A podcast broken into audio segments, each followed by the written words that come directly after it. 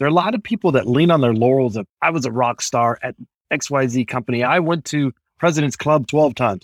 That's great for the company that you worked at, but that's not where you are now.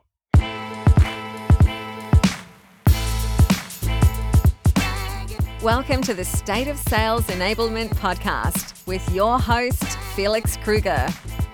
Insights and actionable advice from B2B marketing and sales experts that share what it takes to achieve sales enablement excellence. Salaries are the single biggest cost item when building a sales department. So, how can revenue leaders maximize the return on investment? Our guest in this week's episode is a legend of the noble profession that is sales enablement, and he shares his keys to effective talent development. Please welcome the best selling author of Sales Enablement 3.0, Roderick Jefferson. Roderick, welcome back to the State of Sales Enablement. Felix, thanks for having me back. I am always excited to come back and have a chance to chat with you. Lots been happening since we last spoke. I think when we last spoke on this podcast, you had just launched your book. How did it all go? How was the book launch? Incredibly well. My book is Sales Enablement 3.0. It has taken off beyond even my wildest dreams. I think it's moved about 3,500 plus copies now since we talked. It's in hard copy, soft copy, ebook, audiobook, the whole nine. Now, I'll warn you about the audiobook the guy that's actually doing the read, I'm not too sure about him, but the rest of it's good. that's right. Well, I, I, can vouch for that because I actually treated myself recently to the audiobook version after I already had the Kindle version. So fantastic. Thanks for the support. And not a lot of people know that about you, but you actually used to be a voiceover guy. I did, yes. so you're right in your element, like a fish in the water. Thanks, man. I appreciate it. Yeah, it's, it's been a while, but I used to uh, be a voiceover artist. I actually had a studio in the studio here in my home is where I recorded my book. Awesome, awesome. Hey, so for those few people that aren't familiar with your name in the sales enablement sphere and have been living under a rock, evidently, who's Roderick Jefferson? What's your background and what do you do now? I'm a sales guy. First and foremost, I am not a trainer by trade. I stepped into a trainer slash enablement role later in my life, I was a BDR, I was an AE, got promoted to sales leader, and actually turned it down because I realized I loved the process of selling more than I did actually taking down big deals. And I've been very, very fortunate and blessed to have a pretty decent line of companies that I've worked with along the way. I have run enablement at Siebel Systems, NetApp, eBay, HP, Oracle, Marketo, and most recently I was at Netskope, and now I'm over at a company called Pro Unlimited. So it's been a decent run. I think a couple of those, the stock might take off one day. That's right. Those little known startups. I don't think they're going to do okay. They might catch on. That's right. Yeah, yeah. I see the potential there. The topic that I particularly want to talk to you about because it's so relevant and you know a lot of people consider this to be sales enablement even though the scope of sales enablement has uh, obviously increased over time but the talent development side of things is always a very hot topic because there's still no selling without talent. Indeed. We don't have APIs talking to each other, making purchase decisions. So it's important to, if you're a business leader, to really protect that investment. If you consider the amounts of money that is being invested in sales teams, it is really important to actually protect that investment and to get the most out of those hires. How can, from your point of view, businesses be strategic about developing talent to protect that investment? I think there's a couple of things that come into play. And first and foremost, it's about understanding where a company is in their maturation cycle. Because we all understand the acronym of ICP, of ideal customer or client profile. Because there's not enough out there, let me throw another one in there IEP, ideal employee profile and that shifts as a company is growing right so as you maybe in the startup phase you're bringing in your first maybe individual contributor to run enablement you may grow into actually having a director or some of that sort right so now you're looking at how do i get these people up and running what can i take off of the sales leaders and actually move into consistent scalable automated and rigor around sales process methodology sales motions etc but what kind of person do we need? Are we a small startup? Are we a mid-sized company that's actually growing? Are we in hyper phase or are we moving towards that mid market to enterprise level. So it's a different kind of seller and a different profile required for each of those. That's one. The second is make sure that whoever you have place running enablement is part of the interview, the talent assessment and acquisition process. And here's why. One, it's generally someone, if you've done it right, it's someone that comes with a sales background that's carried a bag. So they're speaking the same language, right? Two, they're going to look at things far beyond just can this individual hit quota? Will they hit their numbers? There's a plethora of things around it that come into program and process and will they be able to do things consistently will they be a cultural fit here and then the most important is because we deal with sales leaders and sales folks all the time in enablement our bs filter is a lot higher than even theirs it's because we got to deal with them that's right yeah i mean do you think in the very beginning like of a journey of a startup when the first sales hires being made those kind of I would consider them non-technical skills. So things like adaptability, willingness to learn, resourcefulness. Is that something that's more important initially than down the track when there's more process coming into play? Actually, I would say it starts down at that level, but it should never change if you do it correctly, right? Because adaptability and flexibility, etc. Think about this. You're bringing someone in because they have a proven skill set or at least they interviewed well. I'll say that sometimes. they have a proven skill set that you think can actually enhance your company. Here's the key how do you make sure that you're talking to them about from day one how to be successful here? There are a lot of people that lean on their laurels of I was a rock star at XYZ company. I went to President's Club three times, 12 times. That's great for the company that you worked at, but that's not where you are now. So it's about adjusting that mindset and making sure that you are setting clear goals and objectives beyond just what does it mean to hit your number, right? An example is culture. Will this person be someone that's going to add to or disrupt your company's culture as you're growing, especially when you're a startup, right? I've seen too many times where they bring a person in and they're a rock star. There's no doubt. They've been to a couple of rodeos and picnics and they've done what they need to do.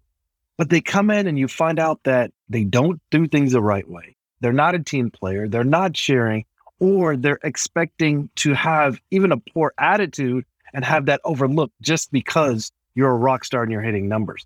Nah, set that tone right up front. And as the company grows, guess what? The culture will then adjust and adapt as you grow. Because I believe that culture, as I define it, is what happens when no one is watching. So the numbers are equally as important, if not more important, than the cultural piece. And you mentioned that at the very least, some people might interview well. How can you actually see through that? How can you see beyond that pure interview skill and actually see whether somebody's a cultural fit? Because I guess it's easy for somebody to interview well. It might be doable for somebody to hold up a facade like during their probation period, but it's almost impossible throughout the course of, let's say, one year for somebody to completely change their ways and change who they are in front of their peers how can you actually make sure that you really identify those things early on? I think it actually starts in the interview process. Mm.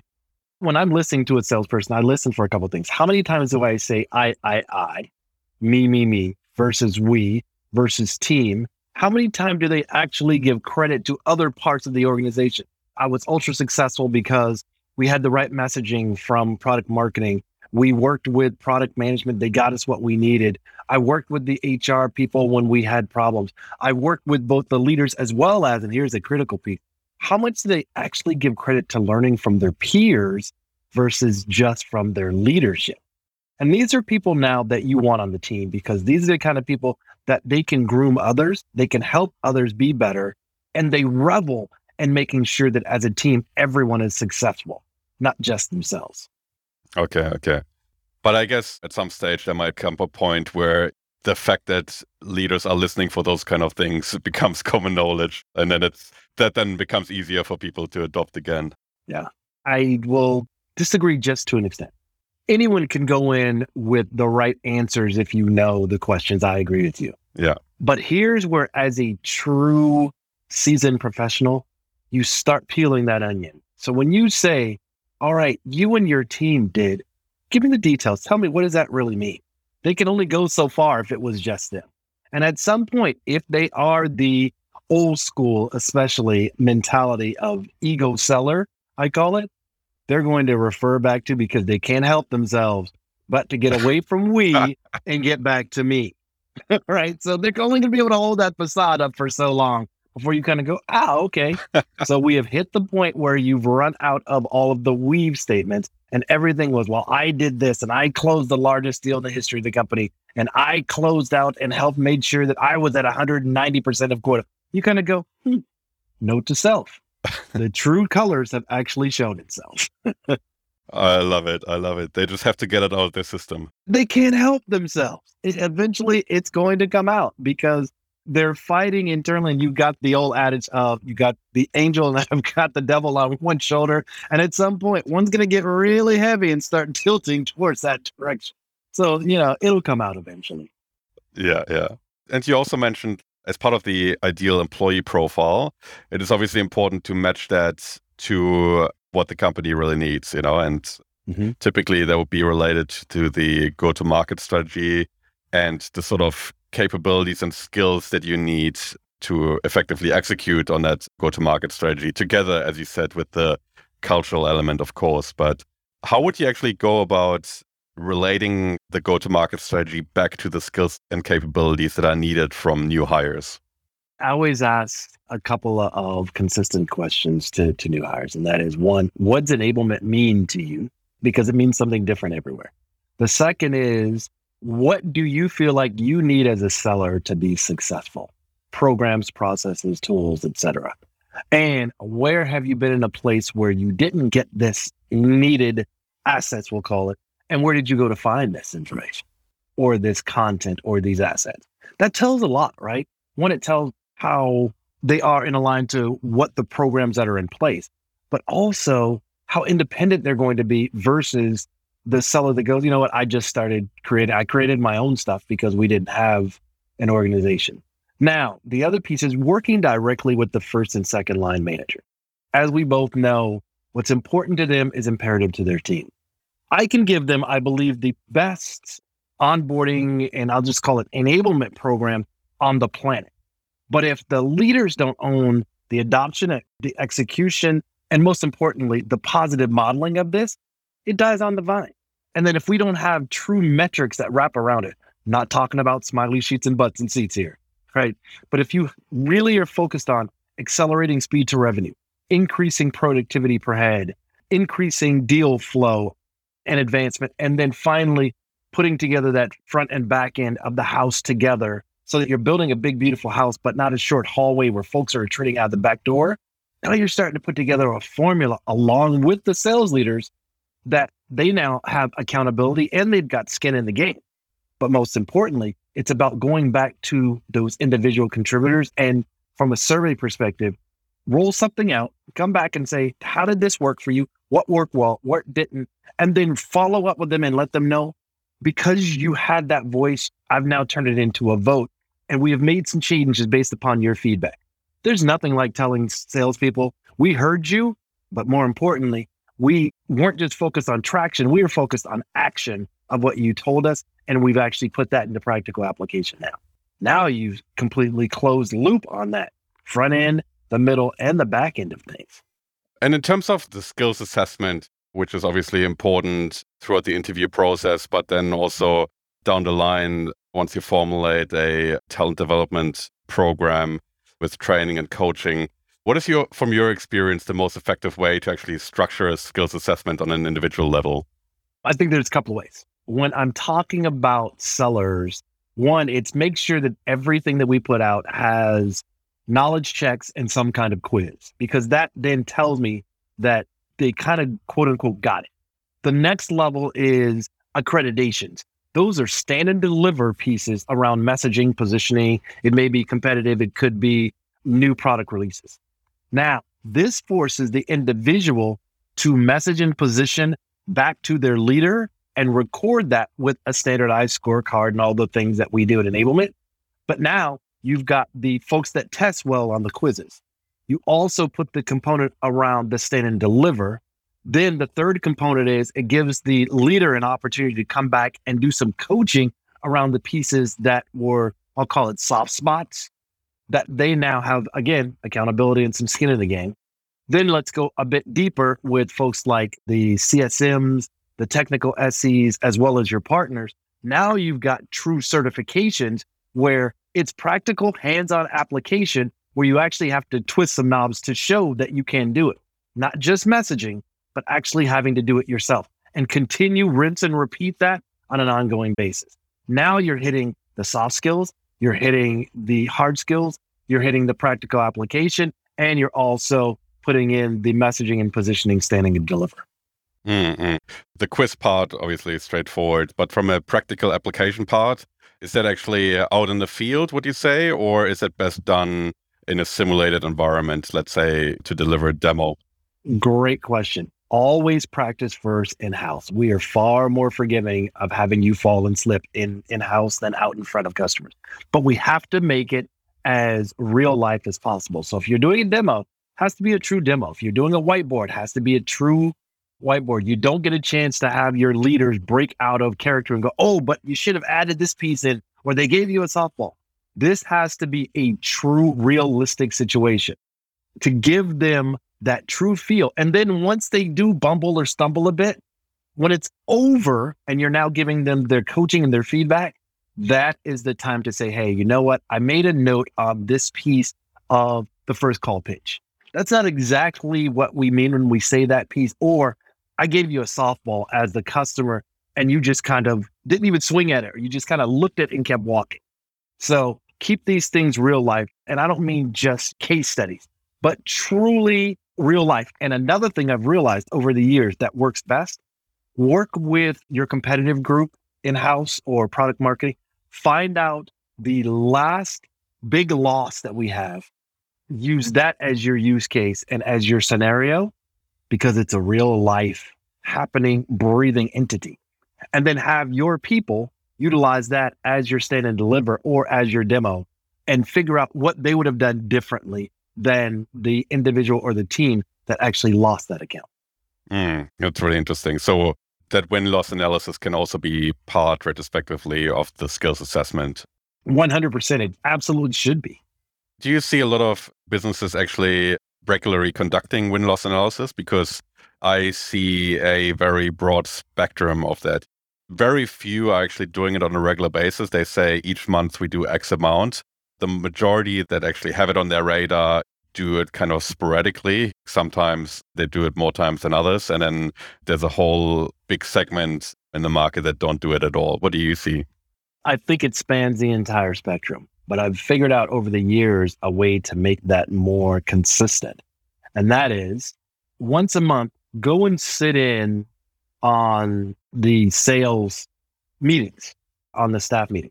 And in that, always make sure that you prep with the first or second line manager ahead of time and let them know I'd really like to make sure we're including kind of a, a win loss analysis in this meeting because that'll help enablement. And I can take that back and actually utilize this going forward.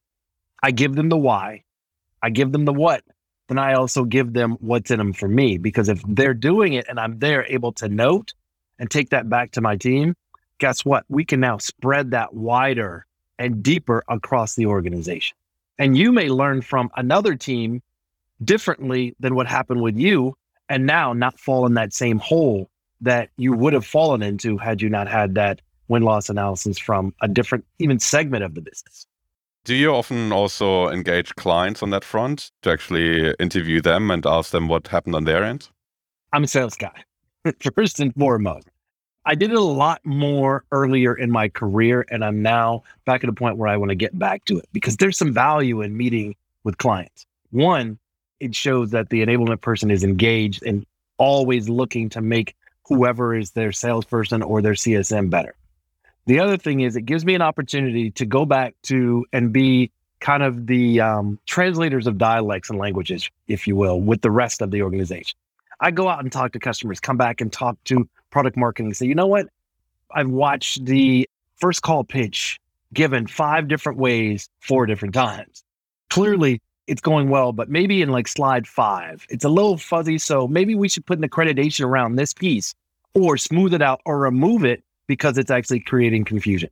I can now go back to product management and say, you know what? I've heard five different prospects and customers ask for this particular need or show that there's pain around. How can we move that up on the release cycle? I can now go back to the sales leaders and to HR and say, as we talked about earlier, you know, I have been sitting on calls and I've been going out with customers, and our IEP is definitely off. We need to really relook at how things are being shared right now. And we may need to hire a completely different type of seller because the company has hit a different level of maturation. So I think what it turns out to be is a mutually equitable win across the board.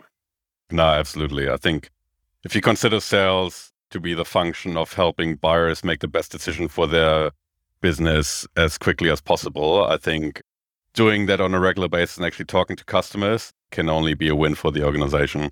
Well, it's a big win. And then for enablement, here's the win for us. We go back and we can build out accreditations, we can build out workshops, et cetera, based on where we're hearing the weak spots and we're getting it firsthand. So we spoke about the skills assessment side of things, but I mean, there's a whole lot of other levers that you can pull to nurture sales talent. You know, you've got onboarding programs, you've got custom training, you've got third party training content that you might source, you've got the coaching program. There's so many different levers that you can activate from a sales leadership and sales enablement perspective. But how do you decide where to focus? Well, actually, I let the business tell me because as soon as enablement starts to try and put things out like that, we're giving our internal customers what we think they need as opposed to really hearing from them. We put out a, a biannual survey to both the leaders and to the sellers of what are your strengths, what are your weaknesses, where would you like more? We always make sure that there are surveys in every one of our workshops, as well as all of our onboarding activities. So we're constantly listening and, and kind of keeping our ear to the ground, if you will, of what's happening. And then also, as I said, sitting on those calls and those visits and such, you kind of get a feel from what's not working. And I always think that there's a few buckets that fall into where to go, and the business will tell me. Here are these buckets. It's either on the front end around the talent acquisition and acquisition, or it's making sure that we have a deeper and wider role specific onboarding program. The next is making sure that we are constantly sharpening the sword for our leaders as well as our sellers around business acumen and that we don't just stop at onboarding because I've seen that too many times. The next is making sure that we've got some kind of coaching and reinforcement, whether it's a leadership academy or not, but something that's really focused on leaders from two angles. One, the net new just got promoted leader, as well as we'll call it that old seasoned dog that needs to learn some new tricks. Then always make sure that you tie metrics and measurements around this and that you're constantly communicating that back out so that they're very clear on what you're looking for, what they've asked you to cover, and what you did find. And then finally, and most importantly, make sure that there's a program around succession plan. Nothing worse than someone being promoted and not being prepared for that next level and walking into it completely unprepared. That's right. Plus, you've got the previous patch being abandoned. Ah, yes. And the lack of leadership experience can then also lead to the team members not being as motivated or being frustrated and so on. Absolutely. But here's another part, though. If you're doing it correctly and you're working along with HR and learning and development, enablement can actually become a recruiting tool. Think about this. If I'm talking to a newbie and I'm telling them how we're going to prepare you coming on, how we're going to support them, how we're going to continually sharpen the sword for you, how as you grow, we're already prepared for programs of leadership. If I'm a salesperson, I'm looking and going, man, that may be the first time in my career I've ever heard that. And that may be the difference between do I go to company A or company B? Yeah, yeah, exactly. Exactly. I mean, if you make it employee centric and translate it into their words, is do they set me up for success or don't they? Mm-hmm. I think that there's a lot of money you need to throw around to actually compensate for that not being the case. Yeah, it costs a lot to onboard someone. So if you're going to do it, let's do it right. And to your point, let's make it more about the employee and the experience of coming aboard and then have that as the floor, not the ceiling. And what I mean is start that journey here and carry that experience throughout their entire time with the company. So, when it comes to talent development, there's obviously, depending on the size of the organization, really that need to standardize it to a certain degree because you can't really personalize it for everybody. But then Mm-hmm. you probably have more room for that personalization in smaller organizations. Certainly. If you are, as a sales enablement leader or even a sales leader for the first time, actually creating a strategic plan around talent development, how do you really strike that balance between accommodating for each individual and really making that a personalized effort versus creating something that's somewhat scalable across the organization? Again, it all starts with working with your first and second line managers and making sure that you're on the same page with them. But I don't get it down to the individual person. What I prefer to do is look at this as kind of a guided learning path, if you will, for role specific. I think on the front end, it should be about 80% consistent, even globally, 80% consistent, irrespective of what your role is. Everyone should learn a baseline. What's the company do? Who are we? What are our values? Those kind of things, right? And then there's another 15, 20% wiggle room of how things are done culturally as well as geographically, globally. From there, then it starts to break off into role specific acumen. Because as we both know, what's too technical for one is not technical enough for another. What's too deep for one is not deep enough for other. So you talk to the, the BDRs at a scratch surface level. You talk to the AEs at a foot wide and probably a foot deep. You work with your sales engineers at a deep, deep technical level. Then you look at your CSMs at a very deep, technical, deep, and wide scenario. So rather than going, okay, how do I get this individual? Unless, of course, and I'll give an asterisk, unless this is for an acquisition and they're coming in the same space, then I think that requires a completely different approach for your acquisitions than you do from someone coming both inside of the sphere of your given industry versus someone that's coming from outside of the industry. How do you separate those two? It's simple. Go back to those quizzes. If they can test out of a course and they can pass it at, say, 80%, I don't want you wasting your time doing that. Pass the course, move on to the next piece. Roderick, we're running out of time. I could go on for ages with you. We could do this all day. I love doing this with you. Thank you so much. We might have to uh, schedule another session down the track, but yeah, again, thank you so much for joining today. And if people want to learn more about you and want to uh, read your book and follow you online, where can they do that? I always say if you can't find me on social media, you're not really trying. And here's why. you can find me on Twitter at the voice of Rod as well as Facebook. You can find me on Insta at Roderick underscore J underscore associates. You can also find my book on Amazon and anywhere else where you find books and audiobooks. It's out there again, Sales Enablement 3.0, the blueprint to sales enablement excellence is what the book is called. Awesome. Thank you so much, Roderick.